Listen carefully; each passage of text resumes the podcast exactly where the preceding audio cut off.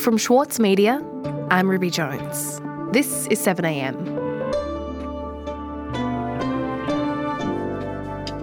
If you think that you might have ADHD, it can take months or maybe even a year to get a diagnosis.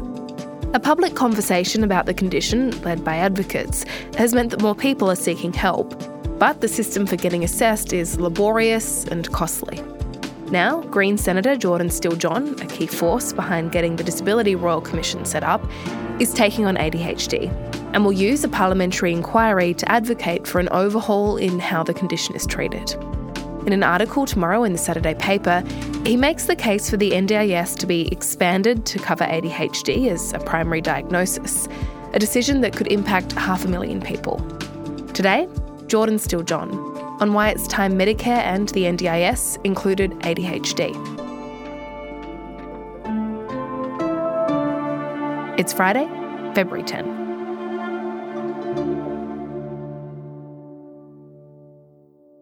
Jordan, last year you and your office put out a call. You wanted to hear from people who live with ADHD.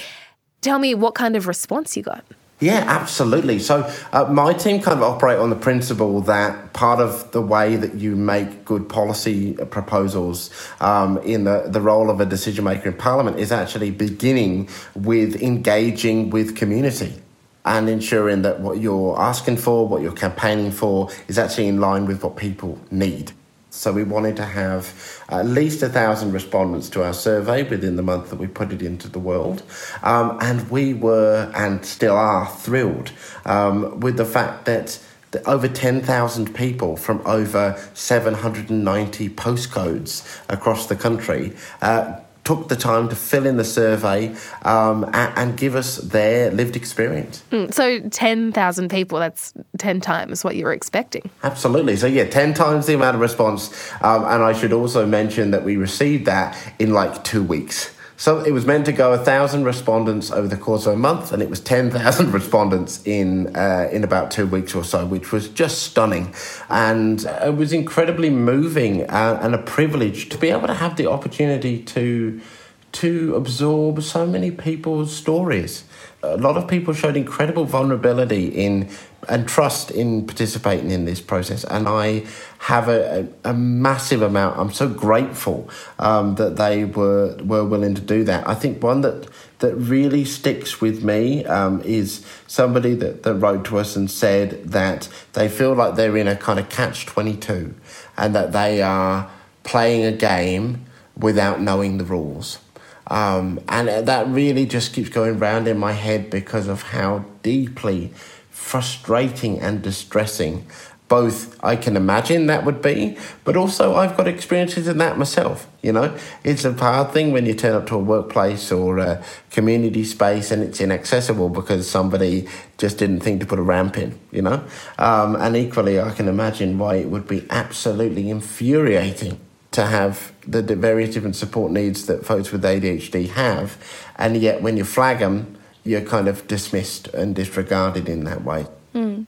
And you're the Greens spokesperson on health and disability. So you're someone who knows a lot about the concerns about access to care for people with different health needs beyond ADHD. And I just wonder what was it about the stories that you heard from people who have ADHD that convinced you that this was a campaign that you should take on now, that ADHD should be considered under the NDIS as a matter of urgency? Yeah, under the NDIS as a matter of urgency, and and also, of course, um, within Medicare as a matter of urgency. And I, will I'll kind of I can point you to exactly the things that, that kind of really struck me.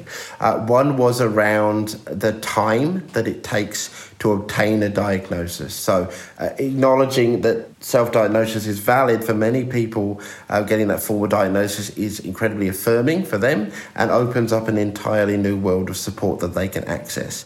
Of the respondents that responded to our survey, 23% of those people say that it took them more than a year to obtain that diagnosis.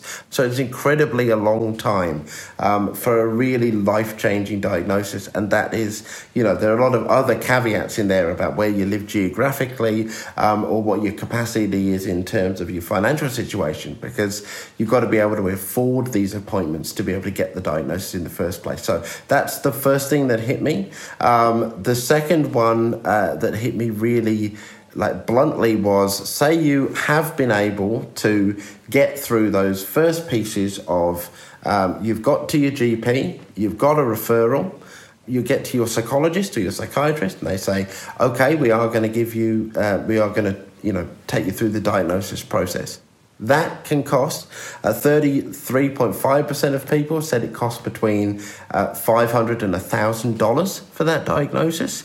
And a further 28.7% said between 1,000 to $2,000. And we were given a figure that ranged from some people, in very rare cases, being able to access it for free, which was amazing. One person, $25,000 it costs them to get a formal diagnosis. These are totally prohibitive figures that are actually the choice between paying your mortgage or getting a diagnosis, feeding yourself or getting a diagnosis. Absolutely unacceptable in the context that 500,000 Australians um, are estimated to have ADHD. Mm. You mentioned the discrimination that people said that they face when they're trying to get diagnosed and at, at other stages as mm. well in the kind of process of understanding the condition. Can we talk a bit more about that? Because there is this stigma, I think, there's a, a belief in some parts of the community that ADHD is actually overdiagnosed or that drugs are, are overprescribed for the condition. So, you know, having spent all this time speaking to people and looking into the ways that the condition is treated, what is your response to those views? Yeah, absolutely. So, uh, one of the things that stuck out to me so strongly in the uh, survey responses is that of the roughly 54% of people that had received a formal diagnosis, there was then a cohort of nearly kind of 50% of people that had not received a formal diagnosis. So there were people that identified as having ADHD, but they actually had not been able um, to access the diagnosis to kind of confirm that one way or another. Um, and that was of the cohort of people that actually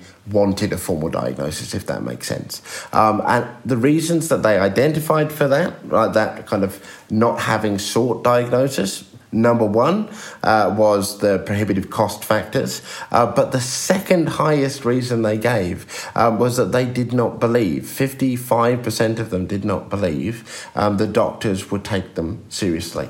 So um, it is something that is absolutely real and tangible. Um, the discrimination is a blocker to accessing those supports. And one of the things that I'm hoping to achieve um, through the course of this inquiry is um, to get a really solid set of recommendations about how government can work with medical professions to tackle discrimination against folks with ADHD because it is not okay.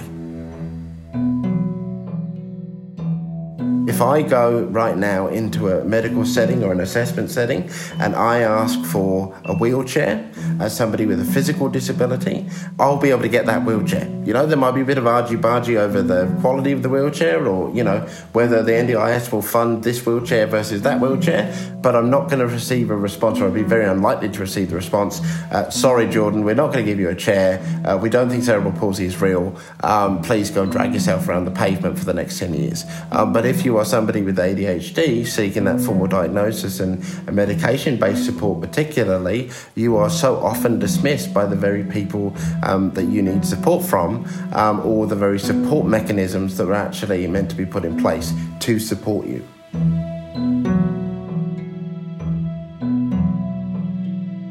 We'll be back in a moment.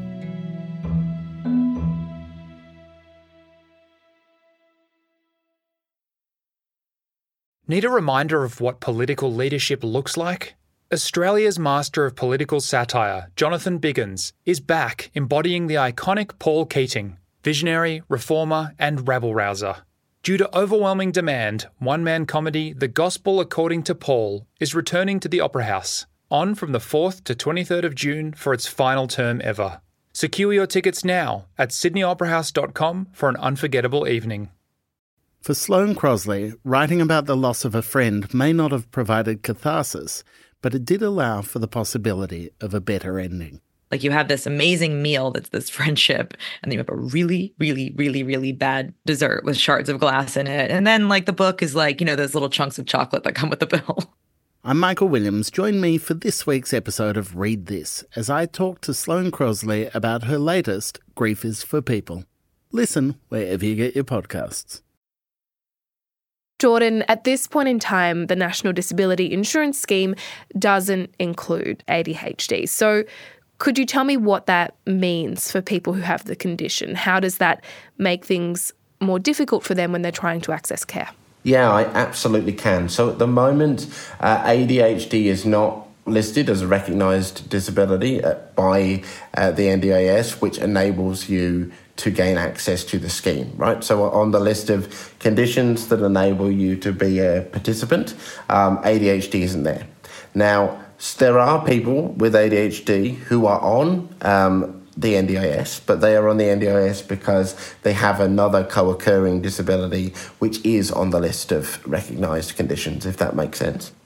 Now, what this practically means is that there are many people with ADHD that need uh, support and want to be eligible for the NDIS to be considered for access to the scheme that simply are not being able to do that. Um, now, there, there is a conversation within the ADHD community about whether people identify as disabled people, right? And some respondents said that they did, um, and some uh, respondents said that they did not identify as disabled people. But on the question of uh, did they think that you should be able to access the NDIS uh, for ADHD based supports? 54% of people um, said yes.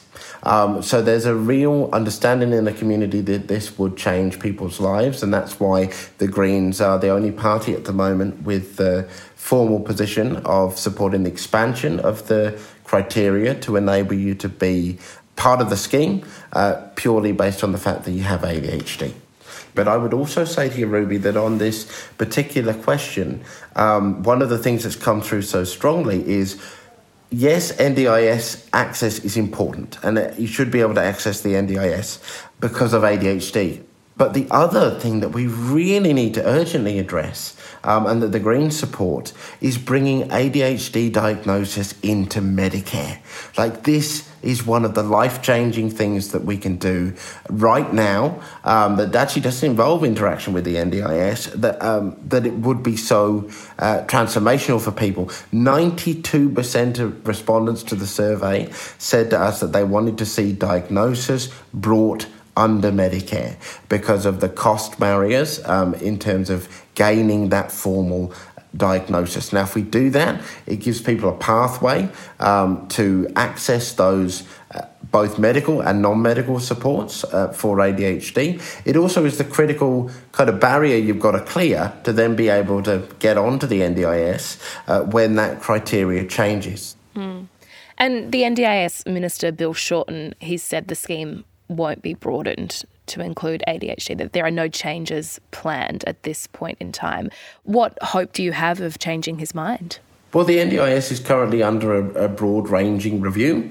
Um, so there, there are opportunities for a new pathway forward to be charted. But I would say to you, first and foremost, Ruby, uh, the ADHD community, as part of the broader disability community, um, is a powerful, uh, proud, connected, and effective community. Disabled people more broadly have proven during the course of the Morrison government and you know the last kind of decade of that nightmare uh, through to these kind of first uh, months of, of, a new government uh, that we maintain our political power um, and we are very much of the view that we shall decide where and where is not the appropriate boundary to be set, uh, where our expectations are in relation um, to our NDIS.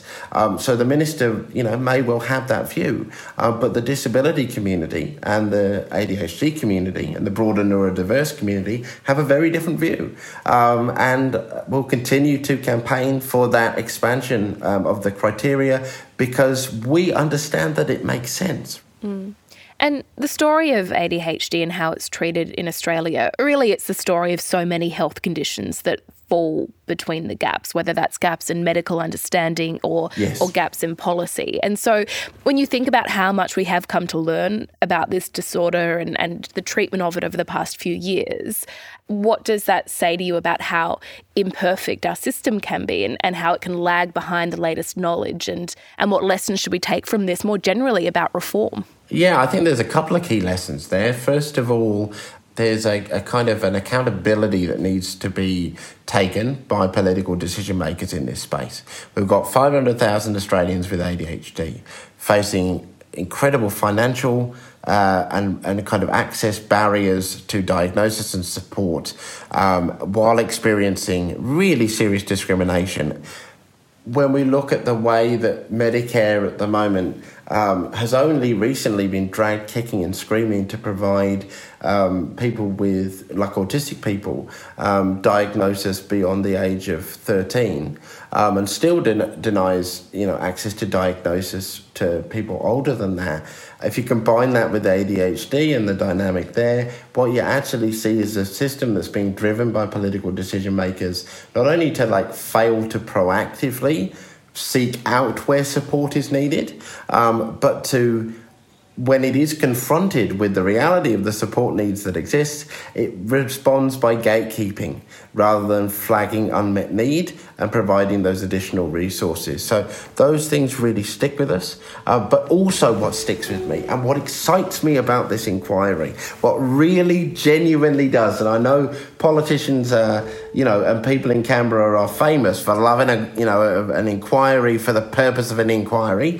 What really incites, excites me about this is that the community have clearly identified barriers to cost, uh, the barrier of cost, the barrier of access to diagnosis and discrimination, and the need for better supports broadly as these three key areas. And we can now go as a committee and systematically investigate these areas and put forward concrete recommendations, whether it's expanding access to uh, NDIS, whether it's bringing it free under Medicare. Like, we can do this. This is not uh, impossible stuff. We can fix these barriers and literally change the lives of 500,000 people in consultation with that community.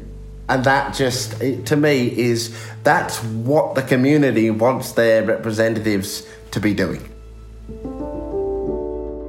Jordan, thank you so much for spending the time talking to me about this today.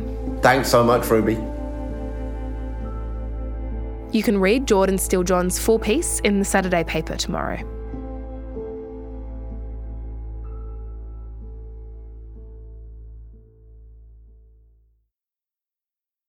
As a 7am listener, you value the story behind the headlines. That's why you should read Post, a free daily newsletter bringing you the top five news stories of the day, summarising each of their key points. Sign up at thesaturdaypaper.com.au slash newsletters.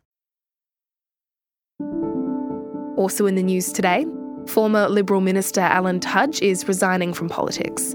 Tudge held several ministerial portfolios under the previous government and was the Human Services Minister at the time when Centrelink was sending out unlawful robo-debt debt notices, events he was questioned over at the Royal Commission hearings last week. The resignation of Alan Tudge will lead to a by election in his Melbourne seat and has already led to speculation that former Liberal Treasurer Josh Frydenberg could try to re enter the Parliament. And the Greens have accused Labor of seeking to circumvent a court decision that allowed 100 refugees to be released over Christmas.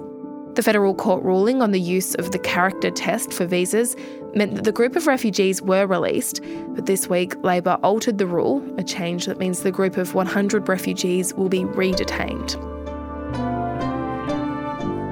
7am is a daily show from the monthly and the Saturday paper.